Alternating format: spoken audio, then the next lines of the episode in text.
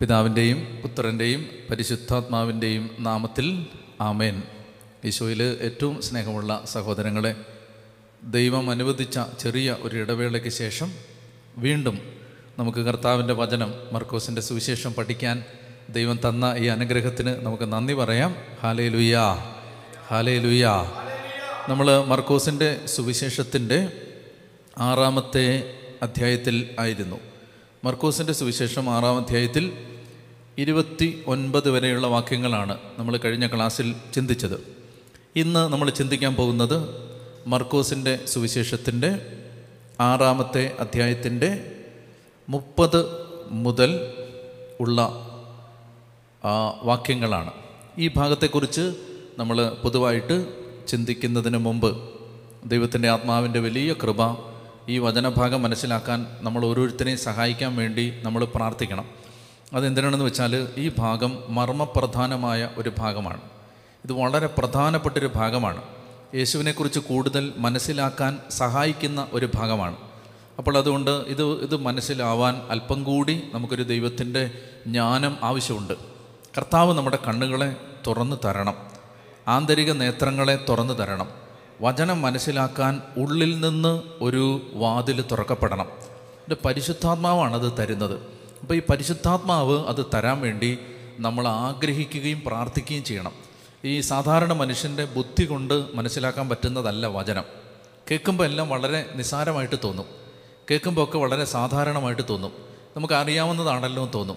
പക്ഷേ ആത്മാവ് ഒരാളുടെ കണ്ണ് തുറന്നു കൊടുത്താൽ എന്ത് സംഭവിക്കുന്നറിയാമോ അയാൾക്ക് മറ്റൊരാൾ വചനം ബുദ്ധിയിൽ മനസ്സിലാക്കുന്നതിനേക്കാൾ വ്യക്തതയോടെ ആത്മാവിൽ വചനം കേൾക്കുമ്പോൾ ഉണർവുണ്ടാവും. അത് ബുദ്ധി കൊണ്ട് കേൾക്കുന്നവനും ആത്മാവിൽ വചനം സ്വീകരിക്കുന്നവനും തമ്മിൽ വ്യത്യാസമുണ്ട്. അപ്പോൾ അതുകൊണ്ട് നമുക്ക് വേണ്ടത് ഈ തലയ്ക്കകത്ത് ഇത് മനസ്സിലായി കിട്ടുകയല്ല. ആത്മാവിലാണ് ഇത് മനസ്സിലാവേണ്ടത്. ആത്മാവിൽ ഇത് മനസ്സിലാകണമെങ്കിൽ പ്രിയപ്പെട്ടവരെ നമ്മളൊരു കാര്യം വ്യക്തമായിട്ട് മനസ്സിലാക്കിയിരിക്കണം. പരിശുദ്ധാത്മാവിന്റെ ഒരു ഒരു വെളിപാട് കിട്ടണം. ആത്മാവ് വാതിൽ തുറന്നു തരണം. അതെവിടെ തുറക്കണ്ടെന്നറിയാം ഈ തലയിലല്ല ഈ അകത്ത് ഒരു വാതിൽ തുറന്നു തരണം. അപ്പോൾ എന്താ പറയുക ഈ ഏത് വചനമാണെങ്കിലും ആ വചനം പെട്ടെന്ന് നമ്മളിൽ ഉള്ളിൽ കത്തും. അതെന്താണോ ആത്മാവ് ഉദ്ദേശിക്കുന്നത് അത് നമുക്ക് മനസ്സിലാവും. ഇപ്പോൾ ഒരാൾ ഇവിടെ നിന്ന് പഠിപ്പിക്കുമ്പോൾ അത് ഞാൻ ഉദ്ദേശിക്കുന്നത് പോലെയോ അല്ലെങ്കിൽ ഞാൻ മനസ്സിലാക്കുന്നത് പോലെയല്ല അതിനേക്കാൾ ആഴമായിട്ട് മനസ്സിലാക്കി തരുന്ന ആത്മാവിന്റെ ഒരു പ്രവർത്തനം വചന പഠനത്തിൽ നടക്കണം. അല്ലെങ്കിൽ പിന്നെ ഇത് ഈ നമ്മൾ ഈ അധ്വാനം എല്ലാം പാഴ്വേലയാവും. അപ്പോൾ നമുക്ക് എന്ത് ചെയ്യും? കേൾക്കുമ്പോൾ എന്ത് ചെയ്യും? പല ആളുകൾക്കും തോന്നും ഇതെനിക്ക് മനസ്സിലായെന്ന് തോന്നും. പക്ഷെ മനസ്സിലായെന്ന് എങ്ങനെയാണ് അവർ മനസ്സിലായെന്ന് മനസ്സിലാക്കുന്നത്? ബുദ്ധിയിലാണ്. ബുദ്ധി മനസ്സിലായെന്നാണ് പറയുന്നത്. അച്ഛൻ പറഞ്ഞൊക്കെ എനിക്ക് മനസ്സിലായി. അതല്ല വേണ്ടത്. ഞാൻ പറയുന്നത് മനസ്സിലാവുന്നുണ്ടോ? നമുക്ക് വേണ്ടത് ബുദ്ധിയിൽ ഇതൊക്കെ മനസ്സിലാവും അത് അത് ആർക്ക് ഇത് കേൾക്കുന്ന ആർക്ക് ഇതൊക്കെ മനസ്സിലാവും?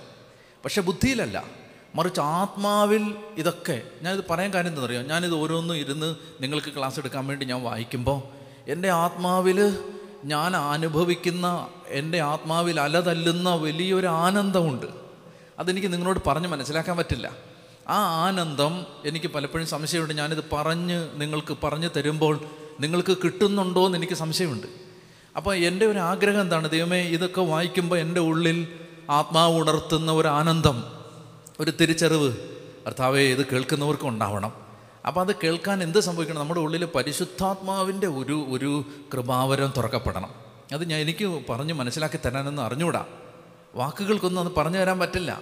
അത് പരിശുദ്ധാത്മാവ് സഹായിക്കണം. ഹാലേ ലുയാ അപ്പോൾ ഈ ഭാഗം വളരെ പ്രധാനപ്പെട്ടതാണ്. ഏത് ഭാഗം?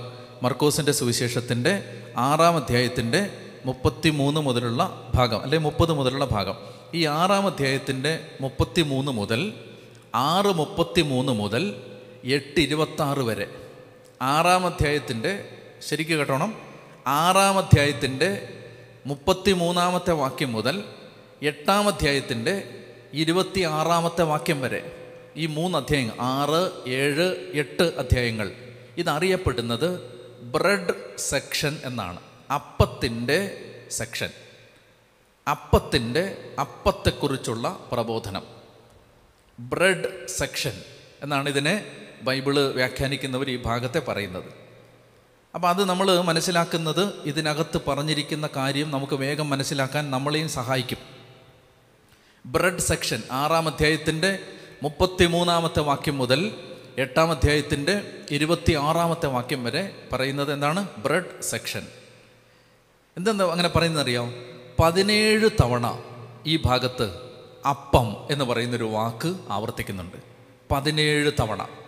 എന്നിട്ട് ഇതിനകത്ത് ഒരിടത്ത് പറയുന്നുണ്ട് അപ്പത്തെക്കുറിച്ച്. ആറാം അധ്യായത്തിന്റെ അൻപത്തി രണ്ടാമത്തെ വാക്യം അപ്പത്തെക്കുറിച്ച് അവർ ഗ്രഹിച്ചിരുന്നില്ല. സൂക്ഷിച്ച് കേൾക്കണം. ഈ ഭാഗത്ത് അപ്പത്തെക്കുറിച്ച് ഗ്രഹിച്ചാൽ അപ്പത്തെക്കുറിച്ച് മനസ്സിലായാൽ അപ്പത്തെക്കുറിച്ചുള്ള നിഗൂഢത വെളിപ്പെട്ട് കിട്ടിയാൽ യേശുവിനെക്കുറിച്ച് മനസ്സിലാവും. അതാണ് ഈ ഭാഗത്തിന്റെ ബന്ധം. മനസ്സിലായോ? അപ്പത്തെക്കുറിച്ച് മനസ്സിലായാൽ ആരെക്കുറിച്ച് മനസ്സിലാവും? യേശുവിനെക്കുറിച്ച്. നിങ്ങൾ ഓർക്കുന്നുണ്ടോ? മർക്കോസ് നമ്മൾ പഠിക്കാൻ തുടങ്ങിയത് എന്ത് പഠിക്കാൻ വേണ്ടിയിട്ടാണ്? മർക്കോസ് എന്താണ് നമ്മളെ പഠിപ്പിക്കാൻ ആഗ്രഹിച്ചത്? യേശു ആരാണ്? മർക്കോസിന് പറഞ്ഞു തരണം. പീഡാനുഭവത്തിന്റെ മുൾവഴികളിലൂടെ നടന്നുപോയ ഒരു ജനതയോട് റോമൻ ചക്രവർത്തിമാരുടെ കിരാത പീഡനങ്ങൾക്ക് വിധേയരാകുന്ന വിശ്വാസി വൃന്ദത്തോട് കുതിരവാലിൽ കെട്ടി അലക്സാണ്ട്രിയയുടെ തെരുവുകളിലൂടെ വലിച്ചിഴയ്ക്കപ്പെട്ട മർക്കൂസ് പറയുകയാണ്. അദ്ദേഹം പറഞ്ഞു തരികയാണ് ആരാണ് യേശു? ആരാണ് യേശു എന്ന് മനസ്സിലാക്കിയാലേ ആ യേശുവിന് വേണ്ടി മരിക്കാൻ പറ്റൂ. ആരാണ് യേശു എന്ന് മനസ്സിലാക്കിയാലേ ആ യേശുവിന് വേണ്ടി സഹിക്കാൻ പറ്റൂ. ആരാണ് യേശുവെന്ന് മനസ്സിലാക്കിയാലേ ആ യേശുവിനെ ആരാധിക്കാൻ പറ്റൂ. അപ്പോൾ യേശു ആരാണെന്ന് മനസ്സിലാക്കണം. യോഹന്നാന്റെ സുവിശേഷത്തിൽ വ്യക്തമായിട്ട് കർത്താവ് പറയുന്നുണ്ട് ഞാൻ ഞാൻ എന്ന് നിങ്ങൾ മനസ്സിലാക്കിയില്ലെങ്കിൽ നിങ്ങൾ നിങ്ങളുടെ പാപങ്ങളിൽ മരിക്കും. മനസ്സിലാവുന്നുണ്ടോ? നമുക്ക് യേശുവിനെ ശരിക്കും മനസ്സിലായില്ലെങ്കിൽ നമ്മൾ നമ്മുടെ പാപത്തിൽ മരിക്കും. യോഹന്നാൻ എട്ട് ഇരുപത്തിനാല്. ഞാൻ വായിക്കാം. യോഹന്നാൻ എട്ട് ഇരുപത്തിനാല്. കേട്ടോണം ഈ വാക്യം വളരെ പ്രധാനപ്പെട്ടതാണ്. നിങ്ങൾ നിങ്ങളുടെ പാപങ്ങളിൽ മരിക്കും എന്ന് ഞാൻ നിങ്ങളോട് പറഞ്ഞു.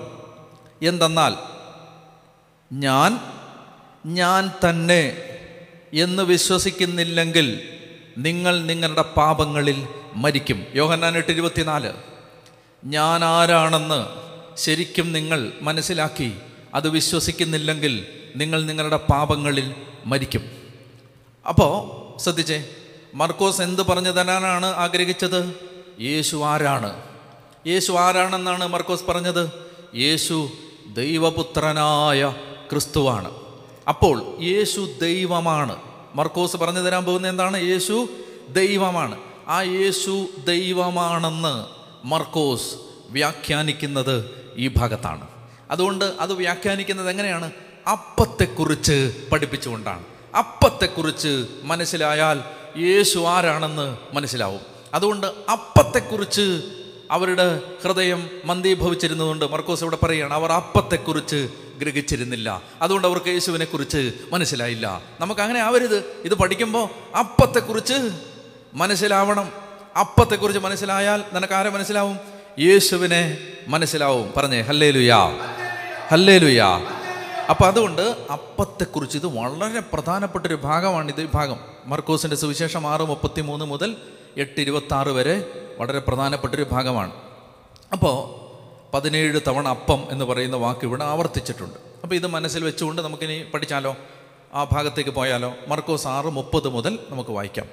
അപ്പസ്തോലന്മാർ യേശുവിന്റെ അടുത്ത് ഒരുമിച്ച് കൂടി തങ്ങൾ ചെയ്തതും പഠിപ്പിച്ചതും അറിയിച്ചു. അനേകം ആളുകൾ അവിടെ വരികയും പോവുകയും ചെയ്തിരുന്നു. ഭക്ഷണം കഴിക്കാൻ പോലും അവർക്ക് ഒഴിവ് കിട്ടിയിരുന്നില്ല. അതിനാൽ അവൻ പറഞ്ഞു നിങ്ങളൊരു വിജനസ്ഥലത്തേക്ക് വരുവിൻ അല്പം വിശ്രമിക്കാം. ഒന്നുകൂടെ വായിക്കാം. പശ്ചാത്തലം കേട്ടെ. അപ്പസ്തോലന്മാർ യേശുവിന്റെ അടുത്ത് ഒരുമിച്ച് കൂടി തങ്ങൾ ചെയ്തതും പഠിപ്പിച്ചതും അറിയിച്ചു. എന്താണ് അവർ ചെയ്തതും പഠിപ്പിച്ചതും ഒക്കെ? തൊട്ട് മുമ്പത്തെ ഭാഗത്ത് ഈശോ അപ്പസ്തോലന്മാരെ അയച്ചു. യാത്രയ്ക്ക് പോകുമ്പോൾ വടിയോ സഞ്ചിയോ ഒന്നും എടുക്കരുതെന്നൊക്കെ പറഞ്ഞിട്ട് പിശാചുകളെ ബഹിഷ്കരിക്കാനും രോഗികളെ സുഖപ്പെടുത്താനും ദൈവരാജ്യം പ്രസംഗിക്കാനുമായിട്ട് അപ്പസ്തോലന്മാരെ അവൻ പന്ത്രണ്ട് പേരെ അടുത്ത് വിളിച്ച് ഈ രണ്ട് പേരെ വീതം അയച്ചു. എവിടെ നമ്മൾ വായിക്കുന്നത്? ആറാം അധ്യായത്തിന്റെ പത്ത് ഏഴ് എട്ട് ഒമ്പത് വാക്യങ്ങളിലൊക്കെ നമ്മൾ കാണുന്നുണ്ട്. നമ്മൾ കണ്ടതാണത്. അപ്പോൾ അപ്പസ്തോലന്മാർ പോയി. പോയിട്ട് അവർ തിരിച്ചു വന്നു. ഈ ശുശ്രൂഷ കഴിഞ്ഞിട്ട് തിരിച്ചു വന്നു. തിരിച്ചു വന്നിട്ട് അവർ ഈശോയോട് തങ്ങൾ ചെയ്തതും പഠിപ്പിച്ചതും അറിയിക്കുകയാണ്. സന്തോഷമായിട്ട് പറയുകയാണ് കർത്താവേ ഞങ്ങൾ രോഗികളെ സുഖപ്പെടുത്തി പിശാചികളെ ബഹിഷ്കരിച്ചു ഞങ്ങൾ ആ ആ സ്ട്രീറ്റിൽ വചനം പ്രസംഗിച്ചു ആ ഗ്രാമത്തിൽ യേശുവിനെക്കുറിച്ച് പ്രസംഗിച്ചു ഇതെല്ലാം പറയുകയാണ്. അപ്പോൾ അപ്പസ്തോലന്മാർ ഇത് പറഞ്ഞുകൊണ്ടിരിക്കുന്ന സമയത്ത് അനേകം ആളുകൾ അവിടെ വരികയും പോവുകയും ചെയ്തുകൊണ്ടിരിക്കുകയാണ്. ഈശോയുടെ അടുത്ത് ഒത്തിരി ആളുകൾ വരികയും പോവുകയും ചെയ്യുകയാണ്. അപ്പോൾ ഓൾറെഡി ഇവരെല്ലാവരും തന്നെ നല്ല ആരോഗ്യവാന്മാരാണോ ക്ഷീണിതരാണോ? അവർ ക്ഷീണിച്ചിരിക്കുകയല്ലേ? കാരണം എന്താണ്? അവരൊരു വലിയ ശുശ്രൂഷ കഴിഞ്ഞിട്ട് വലിയൊരു ധ്യാനം കൺവെൻഷൻ പത്ത് ദിവസത്തെ കൺവെൻഷൻ ഇരുപത്തഞ്ച് ദിവസത്തെ കൺവെൻഷൻ ഒരു മാസത്തെ സുവിശേഷ യാത്ര കഴിഞ്ഞിട്ട് അവർ തിരിച്ചു വന്നിരിക്കുകയാണ്. നല്ല മടുത്ത് വന്നിരിക്കുകയാണ്. അല്ലേ? നോർത്ത് ഇന്ത്യയിലൊക്കെ പോയിട്ട് തിരിച്ചു വരുമ്പോൾ മടുത്ത് വരുന്നത് പോലെ മടുത്ത് വന്നിരിക്കുകയാണ്. തളന്ന് വന്നിരിക്കുകയാണ്. അപ്പോൾ ഇവർക്ക് തുളന്ന് വന്നു കഴിയുമ്പോൾ കർത്താവിന്റെ അടുത്തുനിന്ന് എല്ലാവരും കൂടെ ഒരുമിച്ചിരുന്ന് ഇച്ചിരി ഭക്ഷണം കഴിക്കണം. കർത്താവൊന്ന് ഫ്രീ ആയാലല്ലേ ഭക്ഷണം കഴിക്കാൻ പറ്റും? കർത്താവ് ഫ്രീ ആവുന്നില്ല. കർത്താവിന്റെ അടുത്ത് ആളുകൾ വരികയും പോവുകയും ചെയ്തുകൊണ്ടിരിക്കുകയാണ്. അപ്പോൾ ഈശോയ്ക്ക് മനസ്സിലായി ശിഷ്യന്മാർക്ക് ഇച്ചിരി വിശ്രമം ആവശ്യമുണ്ട്. ഒന്നാമത്തെ കാര്യം അതാണ്. തീഷ്ണമായ ഒരു അധ്വാനത്തിന് ശേഷം കഠിനമായ ഒരു അധ്വാനത്തിന് ശേഷം അല്പം വിശ്രമം എല്ലാവർക്കും ആവശ്യമുണ്ട്. അപ്പോൾ ഇതെപ്പോഴും ഓർത്തിരിക്കണം. തിരക്ക് വലിയ അപകടമാണ്. വലിയ തിരക്ക് വലിയ അപകടമാണ്. ഈ തിരക്കിനിടയിൽ ഒരു കാര്യം ഓർത്തോണം. വിശ്രമിക്കാൻ സമയം വേണം. വിശ്രമിക്കാൻ. എന്താണ് വിശ്രമം? ശരീരത്തിന് വിശ്രമം വേണം. നന്നായിട്ട് ഉറങ്ങണം. നന്നായിട്ട് ഭക്ഷണം കഴിക്കണം. റെസ്റ്റ് എടുക്കണം. അതൊക്കെ അത്യാവശ്യമാണ്. അപ്പോൾ നമ്മൾ സുവിശേഷ യാത്രക്കിടയിൽ കർത്താവ് തന്നെ അപ്പസ്തോലന്മാർക്ക് ഇച്ചിരി വിശ്രമം വേണം. കർത്താവ് അത് മനസ്സിലാക്കി. അപ്പോൾ അനേകം ആളുകൾ അവിടെ വരികയും പോവുകയും ചെയ്തിരുന്നു. അതിനാൽ അവൻ പറഞ്ഞു നിങ്ങളൊരു വിജന സ്ഥലത്തേക്ക് വരുവിൻ. അല്പം വിശ്രമിക്കാം. ഇതൊരു ശരീരത്തിന്റെ വിശ്രമം മാത്രമാണോ? അല്ല. ഒരു പ്രധാനപ്പെട്ട വിശ്രമം ഉണ്ട്. അത് കേട്ടോണം. പ്രധാനപ്പെട്ടൊരു വിശ്രമമുണ്ട്. പഴയ നിയമത്തിലും പുതിയ നിയമത്തിലും. പഴയ നിയമത്തിൽ അറിയാം. പുതിയ നിയമത്തിൽ ഹെബ്രായ ലേഖനത്തിലൊക്കെ ദൈവം തന്റെ ജനത്തിന് തരും എന്ന് പ്രവാചകന്മാർ വാഗ്ദാനം ചെയ്ത ഒരു വിശ്രമമുണ്ട്. അതാണ് ആദ്യം മനസ്സിലാക്കി എന്താണ് ഈ വിശ്രമം? എന്താ ശരിക്കും റെസ്റ്റ് എന്നറിയാമോ നമുക്ക് കുറച്ച് റെസ്റ്റ് എടുക്കാം. എന്താ റെസ്റ്റ് ഹെബ്രായ ലേഖനത്തിൽ പറയുന്നുണ്ട്. ആ അതായത് ദൈവം തന്റെ ജനത്തിന് നൽകുമെന്ന് പറയുന്ന ഒരു വിശ്രമം. ഞാൻ ഒരു വാക്യം വായിക്കാം. ഹെബ്രായ ലേഖനത്തിന്റെ നാലാമത്തെ നാലാമത്തെ അധ്യായത്തിൽ ഹെബ്രായ ലേഖനത്തിന്റെ നാലാമത്തെ അധ്യായത്തിൽ ഒന്നാമത്തെ വാക്യം ഹെബ്രായർ നാല് ഒന്ന്. അവിടുന്ന് നൽകുന്ന വിശ്രമത്തിലേക്ക് നാം പ്രവേശിക്കുമെന്ന വാഗ്ദാനം നിലനിൽക്കുമ്പോൾ തന്നെ അതിൽ പ്രവേശിക്കാൻ കഴിയാത്തവരായി നിങ്ങളിൽ ആരെങ്കിലും കാണപ്പെടുമോ എന്ന് നാം ഭയപ്പെടണം. കണ്ടോ വിശ്രമം? അവിടുന്ന് നൽകുന്ന വിശ്രമത്തിലേക്ക് നാം പ്രവേശിക്കും. അതായത് ഒരു വാഗ്ദാനം കിടപ്പുണ്ട്. എന്താണ് വാഗ്ദാനം? ഇപ്പം നിനക്ക് നിന്റെ മേൽ ഒരു വാഗ്ദാനം കിടപ്പുണ്ട്. എന്താണ് വാഗ്ദാനം? ദൈവം നിനക്ക് വിശ്രമം തരും. ആ വിശ്രമം എന്താണെന്ന് ഞാൻ പറയാൻ പോണേ? റെസ്റ്റ്. ദൈവം നിന്നോട് ഇപ്പം ഞാൻ നിന്നോട് പറയണടാ നീ പോയി കുറച്ച് റെസ്റ്റ് എടുത്തോ. അല്ലേ? അപ്പോൾ ആ റെസ്റ്റ് അല്ല ദൈവം തരുന്ന ഒരു റെസ്റ്റ് ഉണ്ട് ഇത് കേട്ടോണേ? വളരെ പ്രധാനപ്പെട്ടതാണ്. ദൈവം തരും റെസ്റ്റ്. ദൈവം എങ്ങനെ റെസ്റ്റ് തരുന്നതെന്ന് അറിയാം സങ്കീർത്തനത്തിൽ വചനമുണ്ട് തന്റെ പ്രിയപ്പെട്ടവർ ഉറങ്ങുമ്പോൾ കർത്താവ് അവർക്ക് വേണ്ടത് തരും. കർത്താവ് തരും. കർത്താവ് തരുന്ന ഒരു റെസ്റ്റ് ഉണ്ട് അതെന്താണെന്നറിയാം എന്താ അത്? കർത്താവ് തരുന്നൊരു റെസ്റ്റ് അവന്റെ സന്നിധിയിൽ അവന്റെ അടുത്ത് വേറെ ഒരു ഭാരവും ഇല്ലാതെ സമാധാനത്തോടെ ഇരിക്കാൻ പറ്റുന്ന ഒരു വിശ്രമം. ഇതാണ് ദൈവം തരുന്ന വിശ്രമം. എന്ന് പറഞ്ഞുണ്ടല്ലോ എന്തെന്നറിയാം കർത്താവ് ഇടിരിക്കുകയാണ് ഇത് ശരിക്കും കേട്ടോണേ? കർത്താവ് ഇടിരിക്കുകയാണ് കർത്താവ് ഇരിക്കുമ്പോൾ കർത്താവിന്റെ അടുത്ത് എല്ലാം മറന്ന്. ഭാര്യയെക്കുറിച്ച് ചിന്തയില്ല ഭർത്താവിനെക്കുറിച്ച് ചിന്തയില്ല മക്കളെക്കുറിച്ച് ചിന്തയില്ല ജോലിയെക്കുറിച്ച് ചിന്തയില്ല ബോസിനെക്കുറിച്ച് ചിന്തയില്ല ചെയ്യാനുള്ള ഉള്ള ആ വർക്ക് ലോഡിനെ കുറിച്ചുള്ള ചിന്തയില്ല ഓടിത്തീർക്കാനുള്ള യാത്രകളെ കുറിച്ചുള്ള ചിന്തയില്ല. ഇതൊന്നും ഇല്ലാതെ കർത്താവിന്റെ അടുത്ത് പത്ത് മിനിറ്റെങ്കിൽ പത്ത് മിനിറ്റ് അരമണിക്കൂറെങ്കിൽ അരമണിക്കൂർ സമാധാനമായിട്ടിരിക്കാനുള്ള ഒരനുഭവം ദൈവം നിനക്ക് തന്നിട്ടുണ്ടെങ്കിൽ അതിന്റെ പേരാണ് റെസ്റ്റ് വിശ്രമം. എന്താണെന്നറിയാം അത്? മൂന്ന് വാക്ക് ശ്രദ്ധിച്ച്. വിശ്വാസം. വിശ്വാസം. ശരണം. സ്നേഹം. വിശ്വാസം പ്രത്യാശ സ്നേഹം. എന്താ റെസ്റ്റ് എന്നറിയാമോ? പൂർണമായ വിശ്വാസമുണ്ട്. ഒരു കടൽ ഇളകി ഒരു സുനാമി ഇളകി ഇവിടെ വന്നാലും എന്റെ കൂടെ കർത്താവുണ്ട്. വിശ്വാസം. ശരണം. ശരണം എന്ന് പറഞ്ഞാൽ എന്തറിയോ കർത്താവേ ലോകം മുഴുവനെതിരായാലും ഞാൻ അങ്ങിൽ ശരണപ്പെടുന്നു. അങ്ങെന്നെ കളയില്ല. ശരണം. സ്നേഹം. എന്തെന്നറിയാമോ? ലോകം മുഴുവൻ കൈവിട്ടപ്പോഴും കൈവിടാത്ത നിന്നോട് എനിക്ക് ഭയങ്കര സ്നേഹമാണ്. സ്നേഹം. വിശ്വാസം. പ്രത്യാശ. സ്നേഹം. ഇത് മൂന്ന് ഒരാളുടെ ഹൃദയത്തിലുണ്ടെങ്കിൽ അയാൾ കർത്താവിന്റെ അടുത്ത് സമാധാനത്തോടെ ഇരിക്കുന്നതിന്റെ പേരാണ് വിശ്രമം. ഈശോ പറയാണ് വാ. വിശ്രമിക്കാം. വാ നമുക്ക് വിശ്രമിക്കാം. നിങ്ങളുടെ ഈ തലേന്നുള്ള ഭാരം എല്ലാം കള. എന്തിനീ പേടിക്കുന്നേ? എന്തിനാ പേടിക്കുന്നേ? ഇങ്ങനെ ഒരു വാക്യമുണ്ട്. നാം അവിശ്വസ്തരായിരുന്നാലും അവൻ വിശ്വസ്തനായിരിക്കും. നാം അവിശ്വസ്തനായിരുന്നാലും അവൻ വിശ്വസ്തനായിരിക്കും. എന്തിനു പേടിക്കുന്നേ? യോഹന്നാന്റെ സുവിശേഷത്തിൽ വേറൊരു വാക്യമുണ്ട്. എന്തെന്നറിയാം? എന്റെ അടുത്ത് നിന്ന് ആരും അവരെ പിടിച്ചെടുക്കില്ല. നമുക്കെന്താ വേണ്ടേ? എന്നെ കേൾക്കുന്ന അപ്പച്ച അമ്മച്ചി ചേട്ട ചേച്ചി പ്രശ്നമെല്ലാം ഉണ്ട് എനിക്കറിയാം. നിങ്ങൾക്ക് പ്രശ്നമുണ്ട് നിങ്ങളുടെ ജോലി പോയിരിക്കുകയാണ് എനിക്കറിയാം. നിങ്ങളുടെ കുടുംബത്തിൽ പ്രശ്നമുണ്ട് കടബാധ്യത ഇരുപത്തഞ്ച് ലക്ഷം മുപ്പത് ലക്ഷം അമ്പത് ലക്ഷം ഒരു കോടി പത്ത് കോടി കടമുണ്ട്. അച്ഛൻ അത് അറിയാത്ത രീതിയിലല്ല സംസാരിക്കുന്നത്. അറിയാം. മകനെ ഓർത്ത് ഭാരമുണ്ട് മകളെ ഓർത്ത് ഭാരമുണ്ട് എല്ലാം അറിയാം. ഞാൻ ചോദിക്കട്ടെ നമുക്ക് ആത്യന്തികമായിട്ട് എന്താ വേണ്ടേ? ഇതെല്ലാം പരിഹരിക്കപ്പെടണം വേണം. അതിനേക്കാൾ ഉപരി നമുക്ക് എന്താ വേണ്ടേ? നിത്യജീവൻ. മരിച്ചു കഴിഞ്ഞാൽ ഈ ആത്മാവ് നഷ്ടപ്പെടില്ല. എന്റെ കർത്താവിന്റെ അടുത്ത് അത് നിത്യമായി വാഴും. ആ ഉറപ്പ് യേശുവിനുണ്ടെങ്കിൽ പേടിക്കണ്ട. ഇതൊക്കെ മാറും. ബാക്കിയൊക്കെ വിട്. അവന്റെ അടുത്തിരിക്കുക വിശ്വാസം പ്രത്യാശ സ്നേഹം. ഈ വിശ്രമം ഉണ്ടല്ലോ. ഞാൻ നിങ്ങളോട് പറയട്ടെ ആയിരക്കണക്കിന് ഭക്തന്മാർ ലോകത്തിലുണ്ട് ആയിരക്കണക്കിന്. പക്ഷേ ഈ വിശ്രമം കിട്ടിയവർ രണ്ടോ മൂന്നേ ഉള്ളൂ. ഞാൻ പതിനായിരക്കണക്കിന് മനുഷ്യരെ എന്റെ ജീവിതത്തിൽ കണ്ടിട്ടുണ്ട്. പക്ഷേ ഈ വിശ്രമം കിട്ടിയവരെ വിരലിലുണ്ടാവുന്നവരെ ഞാൻ കണ്ടിട്ടുള്ളൂ. ഭക്തര് കോടിക്കണക്കിനുണ്ട്. ഈ വിശ്രമം കിട്ടിയവർ ഒന്നോ രണ്ടോ പേരെ കാണാൻ പറ്റും. മനസ്സിലാവുന്നുണ്ടോ? പാവപ്പെട്ട ചില അമ്മച്ചിമാരുണ്ട് പാവപ്പെട്ട ചില അമ്മച്ചിമാർ ഈ വിശ്രമം കിട്ടിയവരാ. എന്ത് മല ഇളകി തകർന്ന് വരട്ടെ? അവർ അവരെന്ത് ചെയ്യും? അവർ കുലുങ്ങില്ല പ്രിയപ്പെട്ട സഹോദരങ്ങളെ. എന്നൊക്കെ പറഞ്ഞേ ഹാലേ ലുയാ ഹാലേ ലുയാ ദൈവം തന്റെ ജനത്തിന് നൽകുമെന്ന് വാഗ്ദാനം ചെയ്ത വിശ്രമം. എബ്രായ ലേഖനം നാലാം അധ്യായത്തിന്റെ ഒമ്പത് മുതൽ പതിനൊന്ന് വരെ വാക്യങ്ങൾ. എബ്രായ ലേഖനം നാലാം അധ്യായത്തിന്റെ ഒന്നാമത്തെ വാക്യം ഒമ്പത് മുതൽ പതിനൊന്ന് വരെ വാക്യങ്ങൾ. ഇതൊക്കെ വായിച്ചു നോക്കണം. അവിടെയൊക്കെ ദൈവം തന്റെ ജനത്തിന് തരുമെന്ന് ദൈവം വാഗ്ദാനം ചെയ്തിട്ടുള്ള ഒരു വിശ്രമമുണ്ട്. അപ്പോൾ അതാണ് ഈ ഈ ഭാഗത്ത് നമ്മൾ ഒന്ന് മനസ്സിലാക്കാൻ വേണ്ടി ഞാൻ പറഞ്ഞു എന്നേ ഉള്ളൂ. അപ്പോൾ എന്തെന്നറിയാമോ? ഈശോയുടെ അടുത്ത് പോയിരിക്കാനുള്ള ഒരു മനസ്സ്. ഈശോയുടെ അടുത്ത് പോയിരിക്കാനുള്ള ഒരു മനസ്സ്.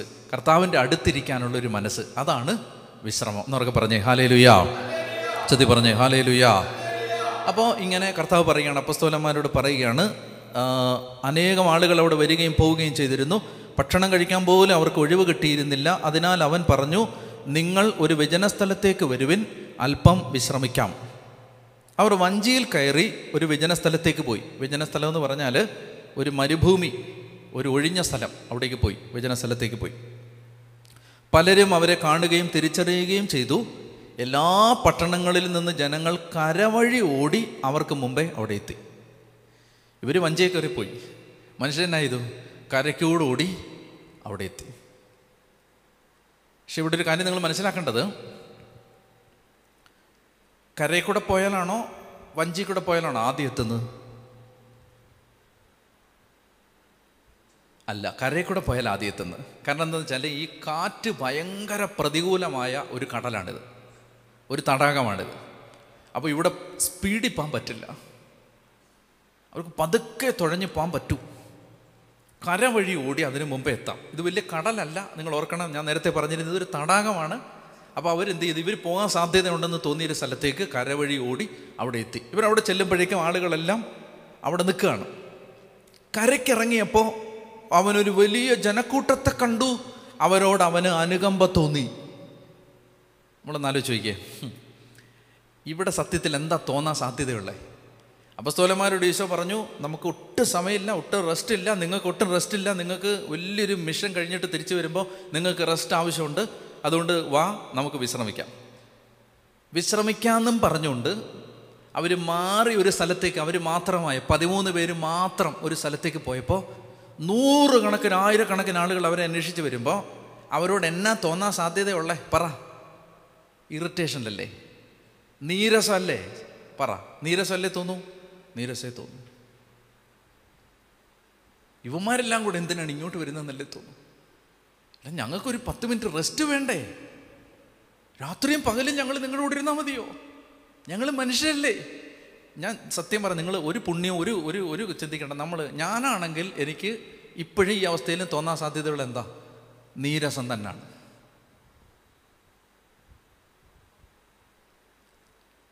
നീരസം തോന്നാൻ സാധ്യതയുള്ള സാഹചര്യങ്ങളിൽ അനുകമ്പ കാണിക്കുന്നതാണ് കർത്താവ് കർത്താവിന്റെ സ്വഭാവം.